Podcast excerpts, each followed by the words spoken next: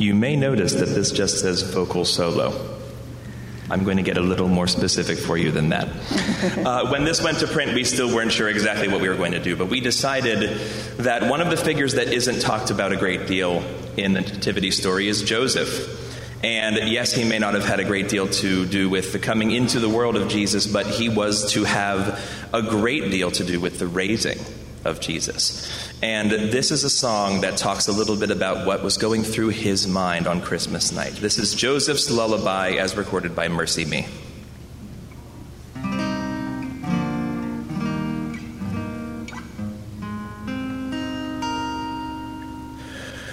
Go to sleep, my son, this manger falls. You have a long road before you. Rest your little head. Can you feel the weight of your glory? Do you understand the price? Or does the Father guard your heart for now, so you can sleep tonight? Go to sleep, my son. Go and chase your dreams. This world can wait for one more moment. Go and sleep in peace. I believe the glory of heaven is lying in my arms tonight. Lord, I have ask that he, for just one moment, simply be my child.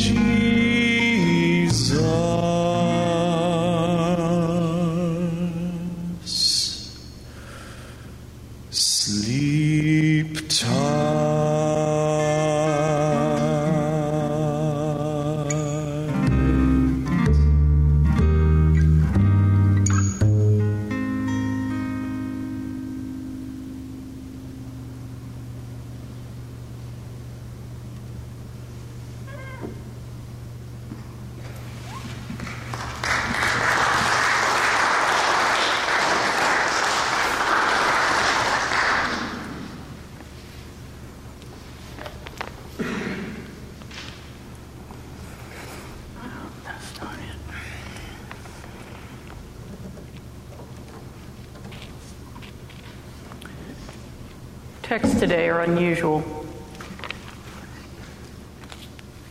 They've picked the most uplifting part of the Isaiah sixty-three text to bring to you. The rest of the text is not at all uplifting, and I'll get to that.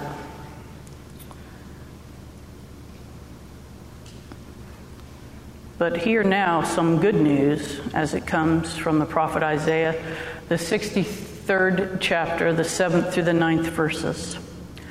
I will recount the gracious deeds of the Lord, the praiseworthy acts of the Lord, because of all that the Lord has done for us, and the great favor to the house of Israel that he has shown them according to his mercy, according to the abundance of his steadfast love.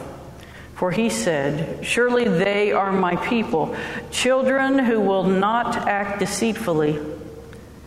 And he became their Savior in all their distress. It was no messenger or angel, but God's very presence that saved them. In his love and pity, it was he who redeemed them. He lifted them up and carried them all the days of old.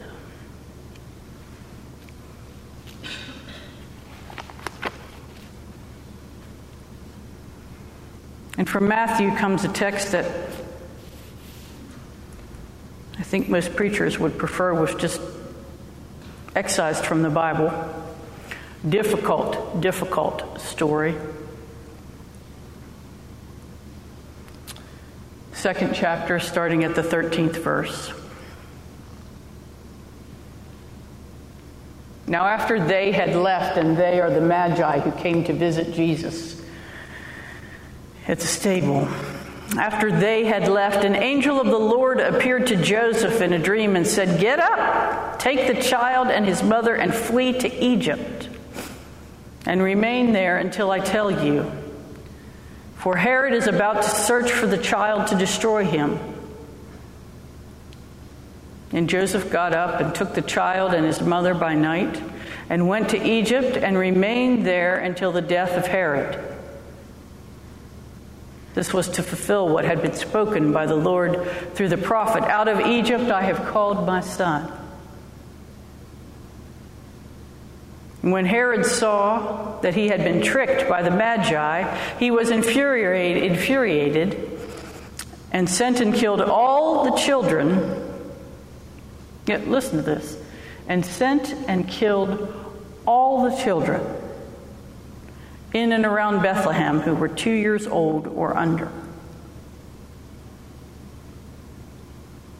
according to the time that he had learned from the Magi. Then what had been spoken through the prophet Jeremiah was fulfilled. A voice was heard in Ramah, wailing and loud lamentation, Rachel weeping for her children. She refused to be consoled because they are no more. And when Herod died, an angel of the Lord suddenly appeared in a dream to Joseph in Egypt and said, get up and take the child and his mother and go to the land of Israel, for those who were seeking the child's life are dead. And Joseph got up and took the child and his mother and went to the land of Israel. But when he heard that Archelaus was ruling Judea in place of his father Herod, he was afraid to go there. And after being warned in a dream, he went away to the district of Galilee. There he made his home in a town called Nazareth, so that what had been spoken through the prophets might be fulfilled. He will be called a Nazarene. Friends, this is the word of the Lord. Thanks be to God.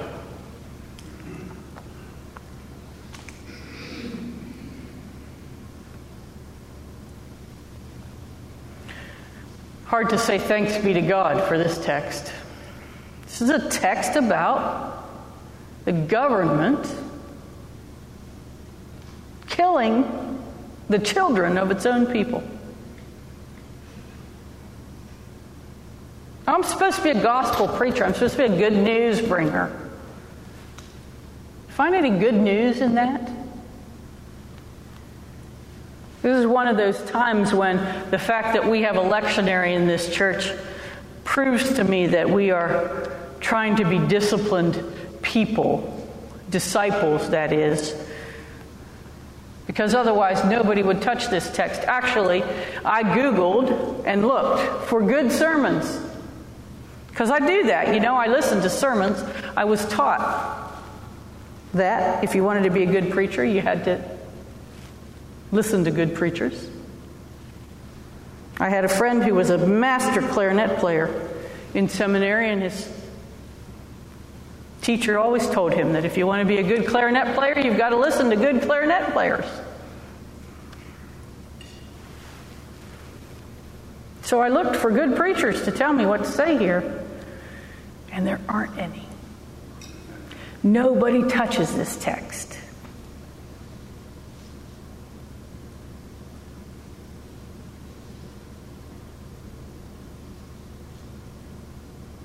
It's not pleasant. And you know what a lot of people do instead? They they skip this one. They say, oh, just this week we won't we won't talk about the gospel text. We'll go to the Isaiah text. We'll talk about the prophet. Well, do you think that's any better? I mean, as I said to you, the the Isaiah text, it reaches it it it it pulls out the most pleasant part of the prophet's words for us.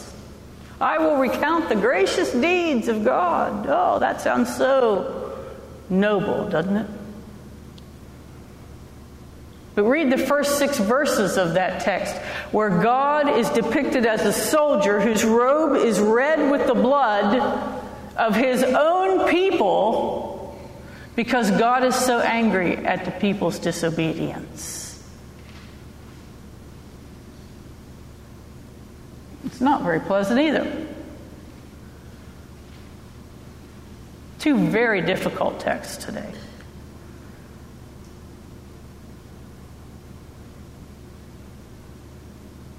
So what do we do with them? Well, first of all, Alan is right. This is one of the places where we can really uphold Joseph. Here we see that Joseph is a godly man. Joseph has at least three God-inspired dreams in this one very small text. And all of them to direct Jesus to save the Savior.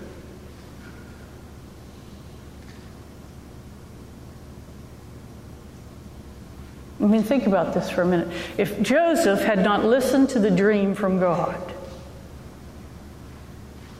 very likely, Jesus, the Savior of our world, would have been killed by Roman soldiers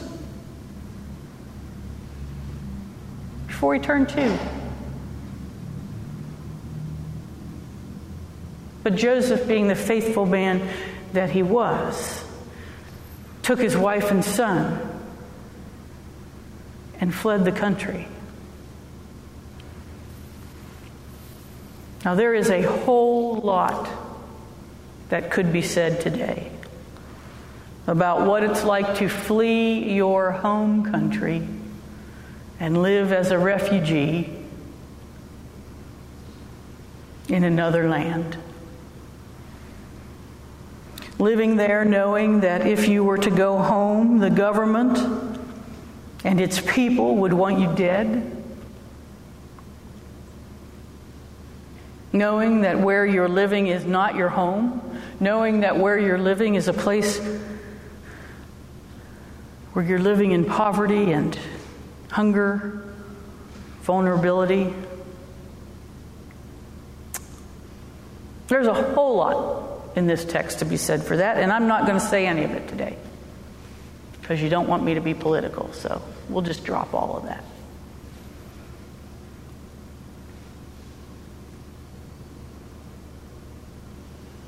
But what the heck is this story doing?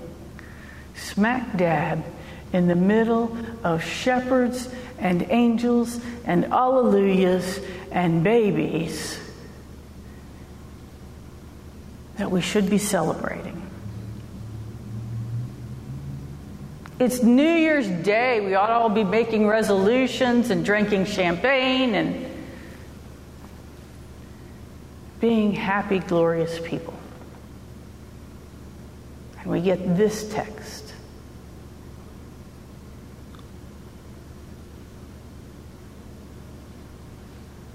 Well, it could be that the message of this text is this simple. That even in the midst of the glory and celebration of Christmas, life goes on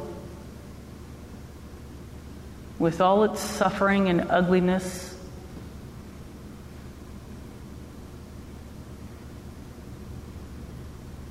In all its awfulness, in all its pain.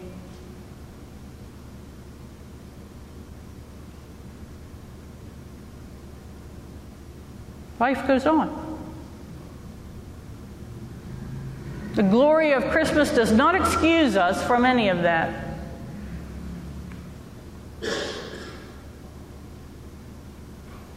It's not a coincidence that those of us who do mental health pay most attention to those who might be suicidal during this time of year.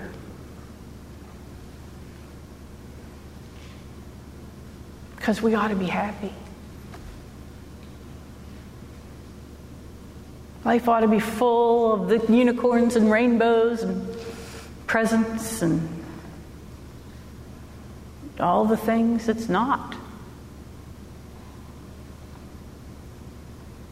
Anybody feeling encouraged and uplifted by this sermon today? You know, I'm supposed to be a gospel preacher. I'm supposed to be bringing you good news.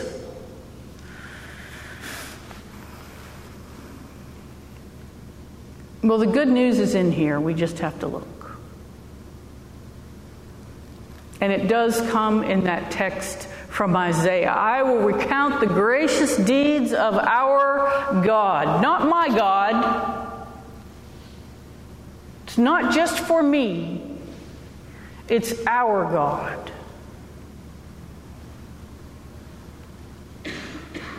Once upon a time when I was really, really in a dark, dark place and didn't think I would crawl out of it.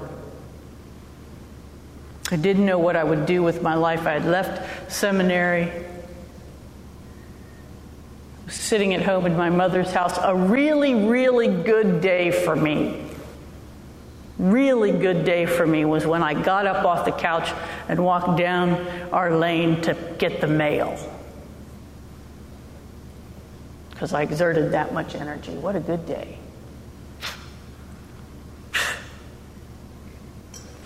Some old lady from my church called and said, there's this job out in Western Ohio. You need to look into it. It'd be perfect for you. It's working with children in a group home. It's what you need right now. And I thought to myself, I can't even get up off the couch. How am I going to do this? And then I heard the voice of God say to me, she's doing for you what you can't do yourself. The voice of the church is coming to you, saying, rise up and go, because if I left it to you, it'd never happen. This is the kind of thing that's happening in the Isaiah text, where all the, all the pronouns in that text are plural. I will recount the gracious deeds of our God. It's not the gracious deeds of God to me, because when you're in a dark place, you can't see them. But it's the gracious deeds of God for us all, for all of God's people, for all of God's, uh, for all of humankind. God comes to us. Probably when we need God to come to us.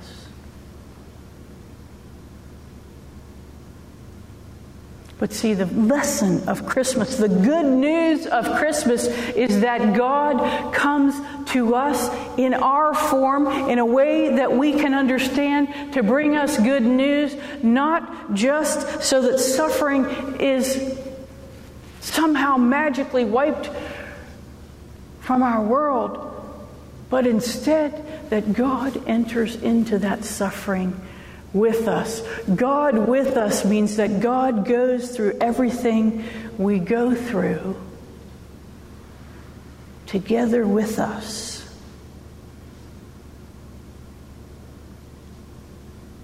You think Joseph, that faithful, faithful man who had all these visions from God, did not could have them if he had not remained faithful to the story of God, to God's people?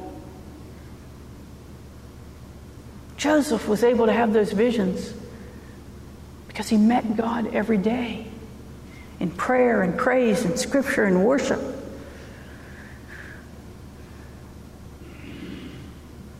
Joseph knew that God was with him.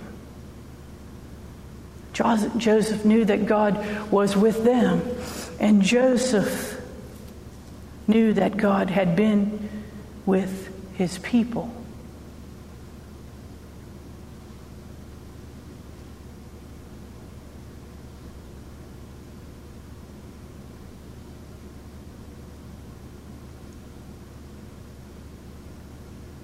Life is hard. Suffering and pain go on even though Christmas happens. But the good news is that we're not doing it alone. That God loves us and has shown us enough mercy to enter not only into our into our lives and into our pain, but into our very being, to stand with us and understand, show us mercy and grace in ways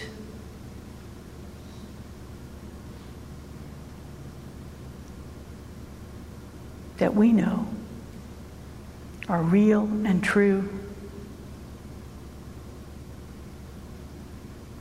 And that is the good news of Christmas. Thanks be to God. Amen.